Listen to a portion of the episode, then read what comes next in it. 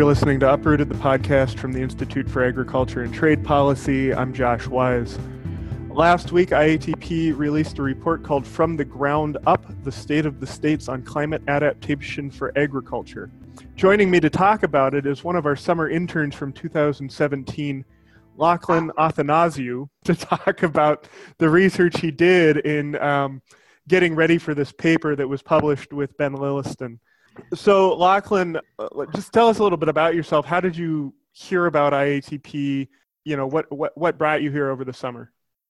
Yeah, so I uh, had just finished. I was in my junior year at Washington University in St. Louis, studying political science and philosophy there, and um, I my dad actually worked for a long time and still works in sort of international climate policy and negotiations. He does work in environmental justice. So I've sort of been interested because of that for a long time in environmental work. And, you know, I was looking at various public policy kind of think tank type internships.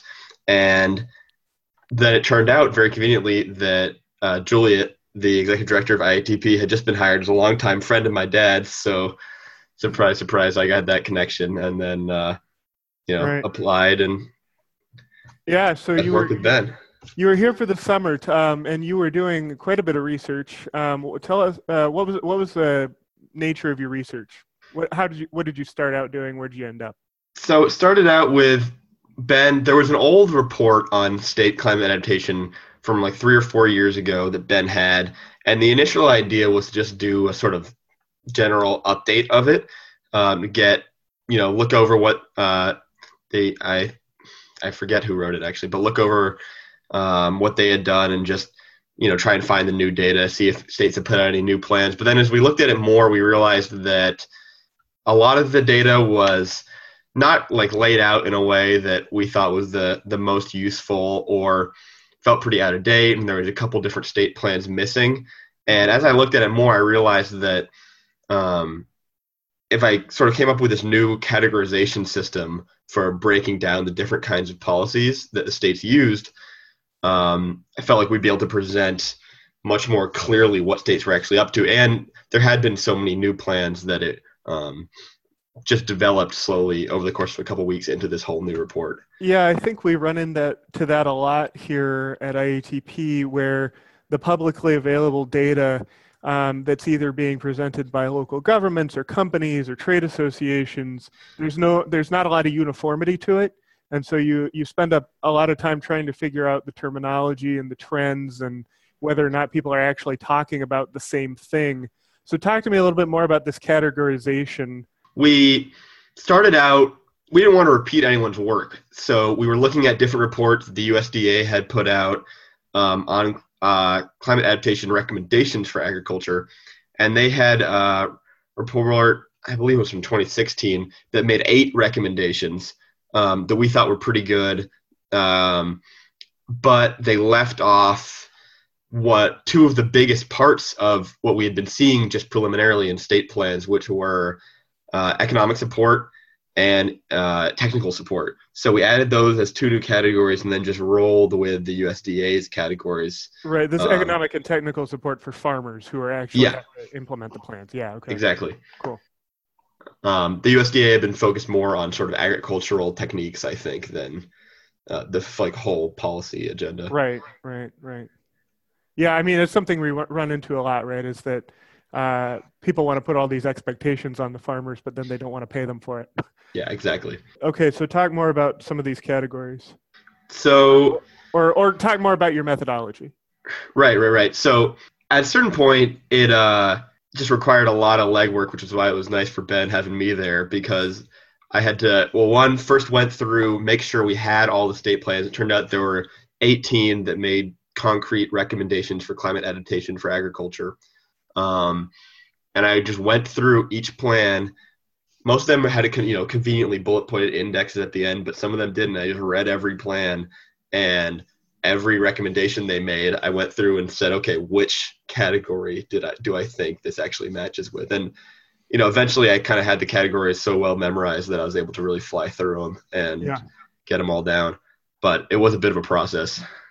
After you did all the data, uh, or after after you you got all the data, you got them into these categorizations.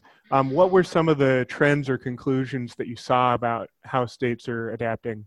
Right. So, I mean, most generally, and it was really easy to get sort of disconnected from this because I was just we were focusing so much on the states that did have plans. Mm-hmm. But I think it's important to remember that only 18 of the 50 states actually have plans, and right. that um, the ones that don't tend to be in areas of the south and the southeast that are going to see temperatures changing the soonest. So mm-hmm. the people that are going to be facing uh, most quickly the uh, the dangers from climate change are the ones that are preparing least to do anything about it. So that's I think something we always have to keep in the back of our minds. I yeah, think, I think I think that the, yeah, the yeah well no I mean one of the adaptation recommendations probably is you have you, you need to build political will right? Exactly. Um, always easier said than done. Yeah exactly. Um, okay so uh, but let's talk let's then move on to the the states that do have plans uh, give me a rundown. What are what are states doing well? Where are the biggest deficiencies? Right. I think generally states are doing pretty well on sort of short term, easy to understand goals. For instance, just improving water quality is a lot of things people worry about that, or water efficiency standards. Same with soil quality. It seems like people have been able to wrap their heads around that pretty well. Largely, um, the biggest deficiencies I think are in three areas. There's these like longer term, broader strategies that are going to be required for and, and these are longer term, so we have more time to plan for them. So it kind of makes sense that states aren't focusing on them right away. But like making wholesale shifts in the kinds of agri- agricultural products that uh, states are producing are just uh, focusing more generally on adapting their entire syst- uh, agricultural systems rather than just focusing on a few little adaptations here and there. That's one. Um, more concretely, there's also a lot of states. Minnesota was one actually had no policies for biodiversity okay. and managing. Sort of the, the USDA called it managing farms and fields as part of a larger landscape. So if you have okay. something like, um, you know, um, if you have more biodiverse flowers or forests around and you maintain those, then you get these like natural pest control benefits from the, the animals that live there. Whereas um, a lot of states are really continuing to rely on just pesticides and things like that, um, right. and assuming that they can automate away all these processes, which in the long term is probably going to end up being very expensive. Right. Um, well, and it's interesting too because a lot of the you know the the things that you're mentioning as as sort of deficiencies are the same you know kind of um, it's all related to the same stuff that IATP works on right? This is global uh, global agriculture for export. It's monoculture. It's you know really intensive. It's yeah. you know all entangled in trade policy. And if we really wanted to address that you you know you need to untangle some of these international rules. So it totally makes sense um, yeah. why it's so hard for for states to do that. Um, talk a bit but more. One other thing. I think I should note actually is that the states are actually doing a pretty good job um, proposing financial and technical support for okay. farmers. Yeah, it seems like it, it, it is um, it is on the radars at least of the people who are writing these plans that it's a problem and that they just can't reasonably ask um, farmers to do all this stuff without giving them some kind of support. Um, of course, it's hard to say. For instance, some of these plans, like Alaska, they wrote them and then government shifted. It didn't get any financing and just got put on the shelf. Mm-hmm. Um, excuse me. So it's hard to say. It would require more in-depth analysis um, whether that money is actually getting to farmers and that was okay. proposed in the plans, and uh, whether they think it's enough. But that's so that's a separate question. Yeah, in in a lot you know in, in states in general like implementing some of these um, these policies or you know on the ground um, implementation of a policy that's been passed um, requires a lot of infrastructure. And we're talking like physical infrastructure and that maybe you need some new aquifers maybe you need um, you know more efficient transit of, of foodstuffs after harvest whatever but also it requires some people infrastructure as well. How do you provide the technical support and assistance? Um, how do you do evaluation? So, like, where are states at on actually developing some of this act- infrastructural yeah. stuff that supports the policy? I mean, you know, they're really all over the place. There's some states like California that are doing uh, a very good job keeping tabs on um, how their policies are being implemented, and they have like these roving sort of technical expertise groups that will go around to different uh, agriculture communities and like help them implement um, some of these water saving techniques and things like that. Um, but uh, in terms of actual physical infrastructure, that was one of the biggest deficits that we found. Um, I'd have to go back to the report, look specifically to see which states are doing well or not so well on it. Um, right. But water infrastructure generally okay. I think states like Utah and California, water's really on their radar, so they're worried about making sure they have enough. But for a lot of states, it just didn't seem to be something that was really on their minds or on the minds of the people writing these plans. Right. Yeah. The idea that you have to put money behind it. Well, and that it kind of leads to another question, which, and I'm, I don't know if you know this because it wasn't really touched in the paper, but to what extent are state governments um, taking recommendations from local governments, and to what do you know to what extent like they're mm. taking recommendations versus they're making kind of mandates?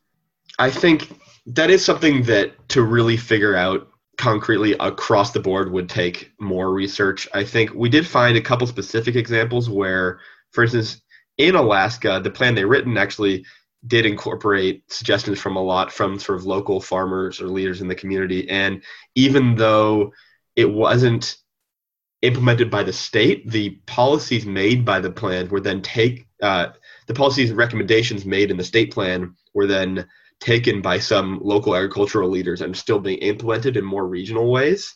So there is some, there has been some interplay, at least there, um, between the state planners and the local governments. Um, but it wouldn't surprise me if it really uh, radically varied between states how much they're actually taking local interests into account. So you know, obviously you're not at IATP now, you're back at school. um, but if you had recommendations for what should be done with the paper in terms of the next steps in, um, you know, either working with state governments or making further recommendations on uh, climate and ag policy, what would you recommend? Yeah, I think a couple big things. One, you just need to make sure that the people at state agencies who have authority in writing these plans, for instance, some states like California are, you know, writing new revamp plans and doing good, a very good job of it every couple of years. Mm-hmm. And I think, well, California is doing pretty well across the board, unsurprisingly. So maybe they don't need to see this as much. But uh, there's other states, for instance, like Minnesota, that just has a huge hole in biodiversity. And it would be nice if this report could actually get to the people who are making those policies. And one of the nice things that we do is we highlight at the end of the report as we go through just a rundown of each state, um, sort of good policies that certain states have proposed or innovative techniques they can use. Right. So my hope would be that um, policymakers can look at this, get a sense of where their states at, where their deficiencies are compared to what the USDA has recommended to what other states are doing, and then get a little bit of inspiration from where to start and actually filling those gaps. All right. Well, uh, Lachlan, thanks a lot for joining me on the podcast today. Thanks for having me, Josh. You've been listening to Uprooted, the podcast from the Institute for Agriculture and Trade Policy. For more information about what you've heard today, including to read the report from the ground up, The State of the States on Climate Adaptation for Agriculture, you can visit our website at www.iatp.org. Uh, you can also download this podcast on Stitcher and iTunes, and if you've liked what you heard, you can give us a good rating. If you don't like what you heard, please don't give us a rating. I also want to thank Andrew Arisso for editing the podcast today. Thanks for listening.